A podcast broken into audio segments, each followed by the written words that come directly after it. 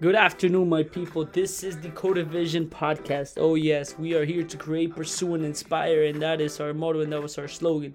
This is the first time ever that we are learning how to do a podcast, so please stick with us and be a little bit patient because every single time we do this, it's a learning experience, and we just wish to grow and reach as many people out there as we can.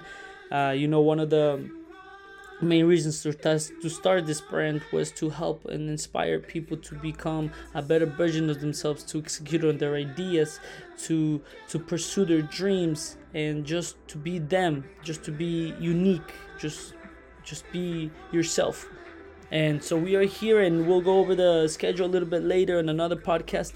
But today I just wanted to tell you guys yes, this is a Decoded Vision podcast. We are going to have many episodes on many, many, many different topics. We will have different guest speakers from people who are successful to people who are on the road to becoming successful to the people that want to change the mindset for people that are helping other people and this is just gonna be a spectacular. So i hope you guys share hope you guys like this podcast and let's make it. Thank you so much guys for joining. The Code Vision out